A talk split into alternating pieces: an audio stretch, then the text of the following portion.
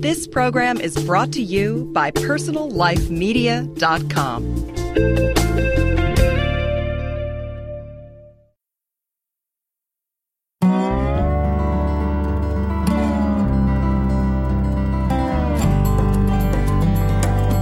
Hi, and welcome to Green Talk, a podcast series from greenlivingideas.com. Green Talk helps listeners in their efforts to lead more eco friendly lifestyles through interviews with top vendors, authors, and experts from around the world. We discuss the critical issues facing the global environment today, as well as the technologies, products, and practices that you can employ to go greener in every area of your life.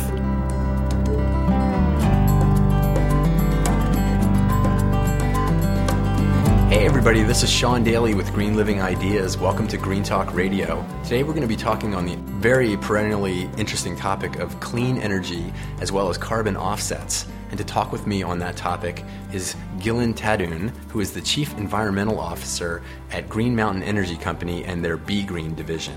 Gillan, welcome to the program. Thank you. It's great to be here. Well, it's great to have you.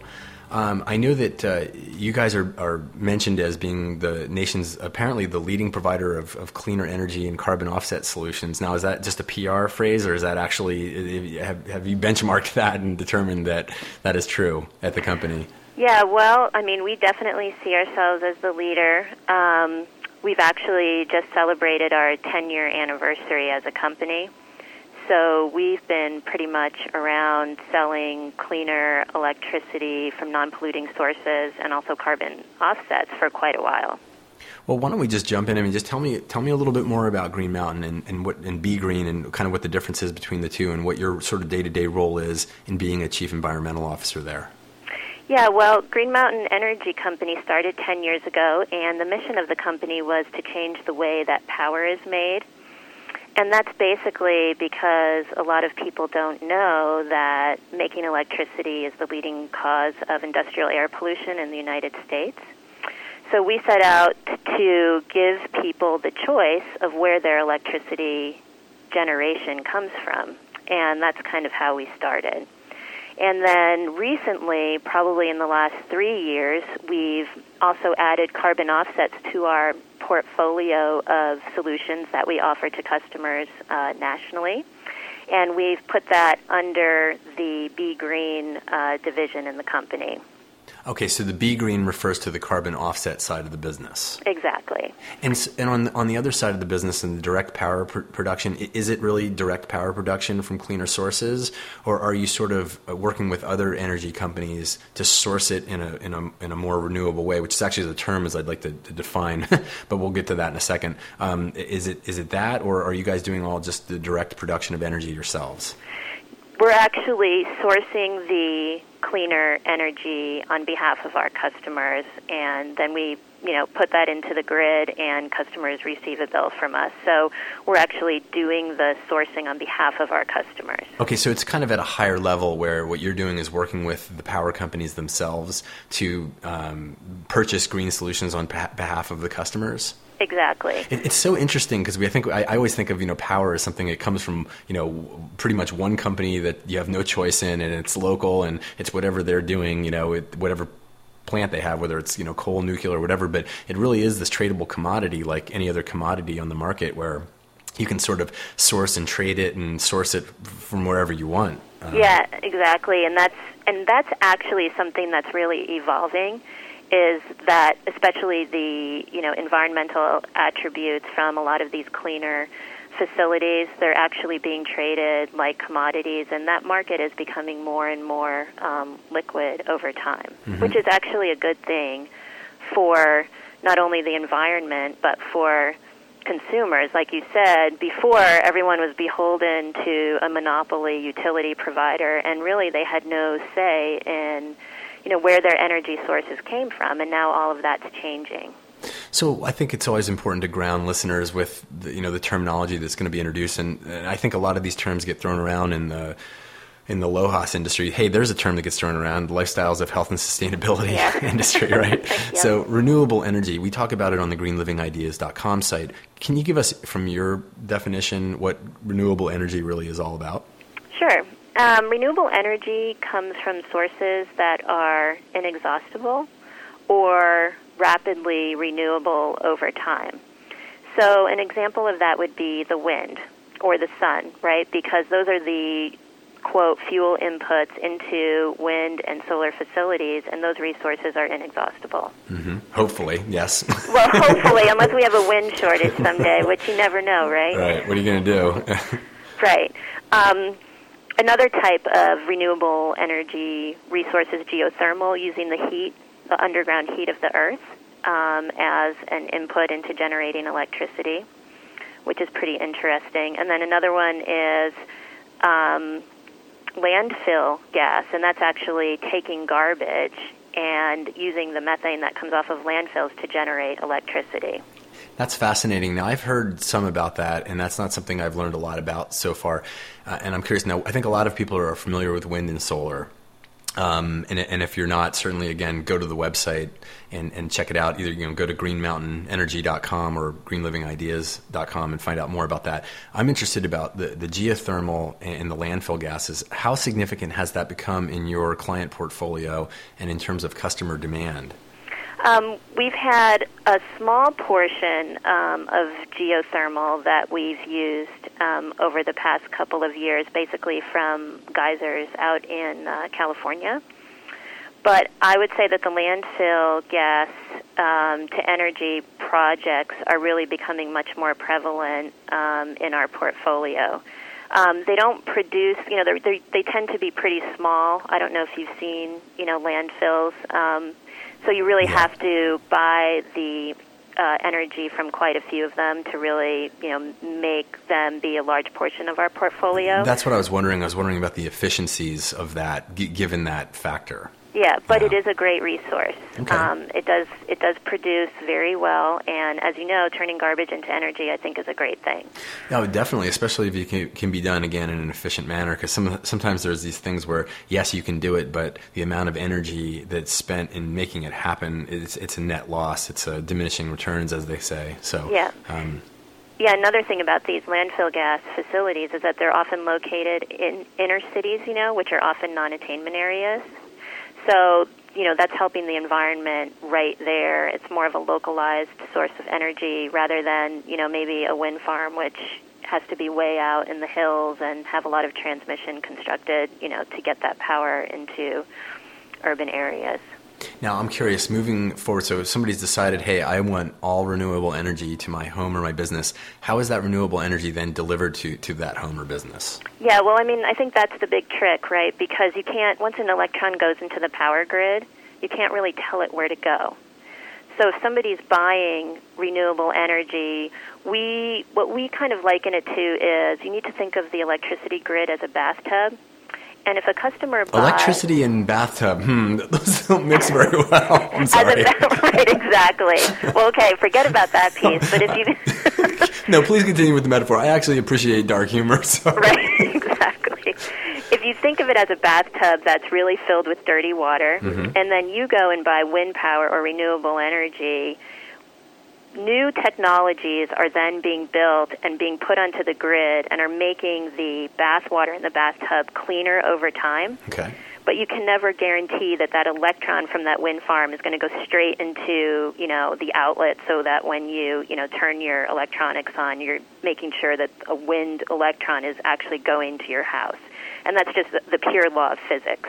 Right. So that makes sense. Okay. So that, I appreciate that level of candor because that was one of those things. It sounds like kind of a you know blue sky scenario, but right. it sounds like what you're actually doing is purchasing an allocation that goes into the grid. Exactly. okay. And and so it's not that those electrons are like going to come to you and only you through you know while everybody else is using gray power or right. black power. You exactly. know. Okay. So that exactly. makes a lot of sense. So it's guaranteeing. So how does that differ then from an uh, an offset really? Well, an offset goes. Um, beyond renewable energy. Um, an offset deals specifically with carbon, and an offset can be generated from other green technologies that um, are not renewable energy. So, for example, we have offsets in our portfolio from forest sequestration, and that's you know tree plantings in areas that have been deforested due to natural disaster or disease. Trees take you know, are definitely carbon sinks, and so those provide carbon offsets. So not electricity based, but a green new technology to help combat the uh, global warming and carbon issue. I see. Okay, that makes a, that makes a lot of sense. So now, um, so can you tell us? I mean, what are some of the benefits of, of using or choosing renewable energy over non-renewable? Yeah, I mean, I think you know back to what I said about uh, non-renewable. Um, you know, fossil fuel-based production, coal production, um, is extremely polluting. Um, you know, the high contributor to the global warming problem. When you choose renewable energy, obviously you're choosing energy that comes from clean and non-polluting sources. So you're helping to uh, reduce the carbon problem that is really contributing to global warming and climate change. And you're saying it's the number one contributor? Yes. Yeah. And, Industrial source. Yeah, no, that makes a lot of sense. I mean, that's sort of the conventional wisdom, but I, I sometimes hear people put, putting up other, you know, sources as the biggest. And uh, I've had a few people on this program said this is number one, but I mean that's the one that makes the most sense to me because I mean power makes the world go around literally. I mean, you know, businesses and homes and everything uh, operate, so that absolutely. And you know, those those are validated. You know, you, you can look at various websites uh, like the EPA. Um, global warming site or the Pew Center for Climate Change. You know, if people need more information, um, there's pretty good information out there about now, that. Now, it's interesting that you mentioned the EPA because now you've now you've drawn me in. the EPA is currently, as this podcast is being recorded, being sued by 24 different states. Um, yeah. as well as a number of consumer organizations based on their not following and not embracing the whole thing about that this uh, that greenhouse gases are something that need to be controlled under the EPA's umbrella and not following the regulations that have been set in stone mm-hmm. in, in, the law. Um, do, what's your perspective on that? Yeah, I mean, I think it's it's definitely an issue, and I really, you know, I've been following that, and I'm really hoping that there'll be a, a positive outcome. Why the foot dragging? Do you think? I, am calls for speculation, right? But I, I'm just curious. I mean, with your viewpoint on the industry, I'd love to hear it. I mean, I just think that there's probably been not a lot of support for them, you know, to, to, to actually take steps in that direction. Yeah, you mean you mean from higher levels? Yeah. Yeah. Okay. Well, I won't. I won't. that's enough said there. But I, I, I, that's kind of what I've been thinking too. But it's just it's amazing to me. I mean, these are the people that are supposed to be protecting us, right, in the country and, and the the air, yeah. uh, and the environment, and they're completely foot dragging on the number one issue of our possibly of the history in this of this country and this yeah. world. So yeah, anyway. I definitely would like to see some momentum, right, in that in the right direction. Yeah, well, hopefully with the PR storm that's occurred around this, uh, we'll, we'll see things changes. So anyway, moving on from that. So what what are um, uh, we were talking about? We jumped into carbon offsets, and I really appreciate that definition. Uh, you know that that uh, differentiation between the two. That makes it a lot clearer for me. Um, tell us when somebody says, I think that carbon offsets, just to say this first, is that uh, there are a lot of people that don't believe in carbon offsets or think it's can kind of look a little bit askance at it, like, eh, it's not really as green as some other things. It's uh, it's been likened to, uh, and I have personally I've been likened it to medieval indulgences of paying off the, the church for your sins and things like that. Yeah. But but it's not to say there's no value in it in your estimation, well, actually, maybe you can tell us where the, where does the money flow when you buy a carbon offset? Tell us how that money sort of flows out and what's usually done with it, or at least in terms of your company. Sure. Um, well, first, you know, in order to even get to where somebody would want to buy a carbon offset, they need to calculate their carbon footprint. And, you know, those are emissions created by activities like driving, flying, um, using electricity, or using natural gas.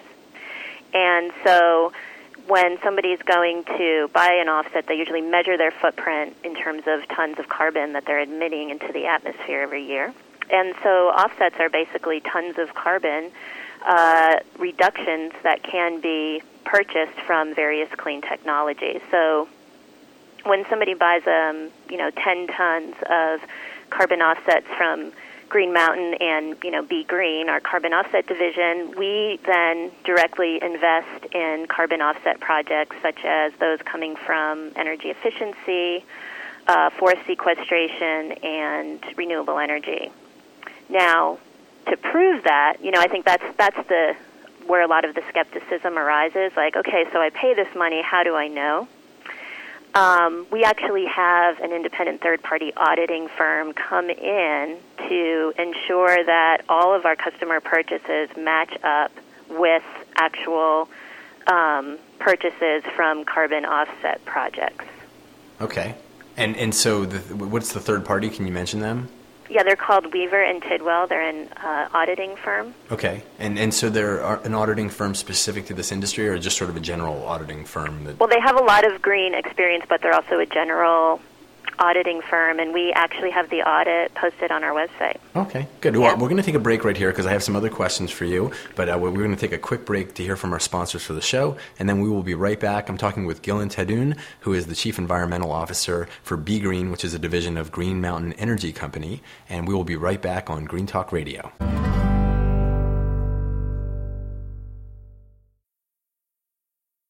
Listen to Living Green Effortless Ecology for Everyday People, a weekly online audio program featuring champions of sustainable living at personallifemedia.com.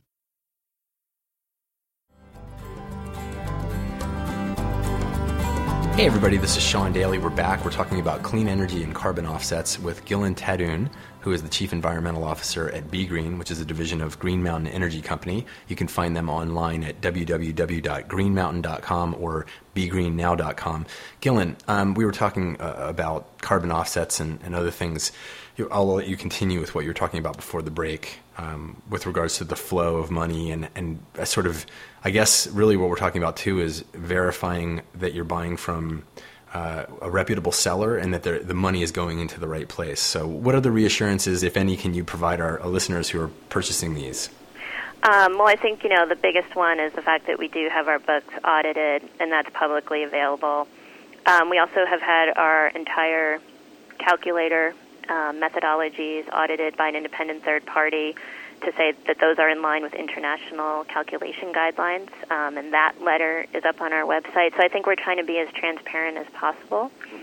And then, as far as the actual sourcing, um, that's one of my biggest roles as Chief Environmental Officer for all of our products across the company. We have a pretty rigorous um, standard of purchasing guidelines to make sure that uh, the projects where we source from are, are very high quality. Mm-hmm. So that's one of the things I have to do is review all of that daily. I'm fascinated, just as an aside, I'm fascinated and excited to see that there, are, there is this role. Your title in the company chief environmental officer, which is funny because actually it, it, spells out CEO. So do you, I know. You, in a loose moment, can you introduce yourself as the CEO? yeah, when the real CEO is not paying attention. right. Yeah. yeah. Uh-huh. But it's it's.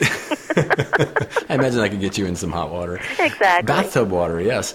Um, hopefully not with electricity. But um, I'm curious about your background, and, and I mean I know a lot of schools now are offering programs to help people, you know, actually there are programs that are leading towards a, track of becoming an environmental officer in a company. Yep. Can, can, you tell us, just as an aside, real quickly, about your background and what kind of brought you to, to the company? Yeah, well, I actually went to graduate school specifically to study these types of issues. I, I went to uh, Johns Hopkins School for Advanced International Studies and had a focus on economics with a policy concentration in energy and the environment. And it was there that I learned about this connection between electricity production, environmental degradation, etc. So I really wanted to work in the renewable industry. Um, I then went to work in public policy for the Texas Public Utility Commission and helped them to implement the first uh, tradable renewable energy credit program in the state which is now doing very well with all of the wind power that's being developed here. And then Green Mountain saw me and recruited me here, and I've been here for about eight years. So that's interesting. So you saw this from a state level. Yep. At a government governmental level, and then now also from the private sector level as well. Exactly, it's it's grown that way, right? From the public kind of mandate to this whole new voluntary market that's arising, which is really nice, and a whole new level of awareness. You know, 10 years ago, really, nobody really understood renewable energy. now it's on the cover of Vanity Fair, right? Right. So I think it's a great time to be, you know, in the private sector providing these types of products uh, to individuals and businesses. Oh, it definitely is, and it's amazing to me. You, you mentioned, uh, you know, there, there are people that sometimes say. Um, or I'm sorry, it wasn't you, but in a previous podcast I did today, I'm I'm bleeding my, my life together right now. But um, somebody was talking about somebody that just doesn't believe in in what. Uh, I'm not sure this is really necessary to go green. It was it was in regards to uh, to systems that they're putting control systems in homes and businesses, and you know, sort of getting them to put it in the budget and it's just yes. amazing to me that people are still out there. I mean, when you've got chief environmental officer titles at you know the majority of major companies out there, or if not all of the major companies out there, that people are still saying, "I don't really buy this whole green thing." It's like, hello. I know. I mean, yeah, you know, that's a, interesting. Yeah, and you know, the thing is, we just always say we're not telling people what to do. We are here to give people that choice. You know, and I really hope that a lot of businesses continue to make that choice and really to incorporate it into their core business operations because I think that that's what you know sustainability is really about. You know, not just going in and you know being destructive to a community, but really figuring out how to operate in a sustainable fashion. Gillan, I had one other question for you, and it's just around around the whole idea of you know, we always like to leave our listeners with some takeaway tips uh, as well as a, a, vi- a, viewpoint from the visionaries and the people that come on this show that work in you know the green industry. And I hate to use that the, the term green all the time because it's sort of again an, an, ambiguous term. But in your estimation, what are some of the specific steps that people can take in their lives to go green from your standpoint in the world that have the greatest leverage? Yeah, I mean, I think that you know reducing uh, anything you can do to reduce your energy consumption is really going to make a big impact given the polluting nature of electricity production. So whether that's basic things like you know, making sure all of your lights are turned off in your office, or, you know, if you're going to build a new home, there's a new LEED certification for residential homes or, you know, where they don't use a lot of electricity. Um, things like that I think are really important. And then anything that you can do to cut down on transportation or buy one of these really cool new hybrid vehicles, which get great gas mileage. Anything that's going to reduce your overall carbon footprint, I think, is a great first step. Yeah. Great. Well, we appreciate you coming on the program and well, sharing all so the much. information. Yeah, definitely. Thank you. My guest has been Gillan Taddune, who is the Chief Environmental Officer uh, at Green Mountain Energy Company and the Be Green Division. You can find out more information about what they're doing with green energy at www.greenmountain.com or www.begreennow.com. And this is Sean Daily for Green Talk Radio signing off. Thanks, everyone. Thanks as always to everyone listening in today. Remember, for more free on demand podcasts, articles, videos, and other information related to living a greener lifestyle, visit our website at www.greenlivingideas.com. We'd also love to hear your comments, feedback, and questions. Send us an email at editors at greenlivingideas.com.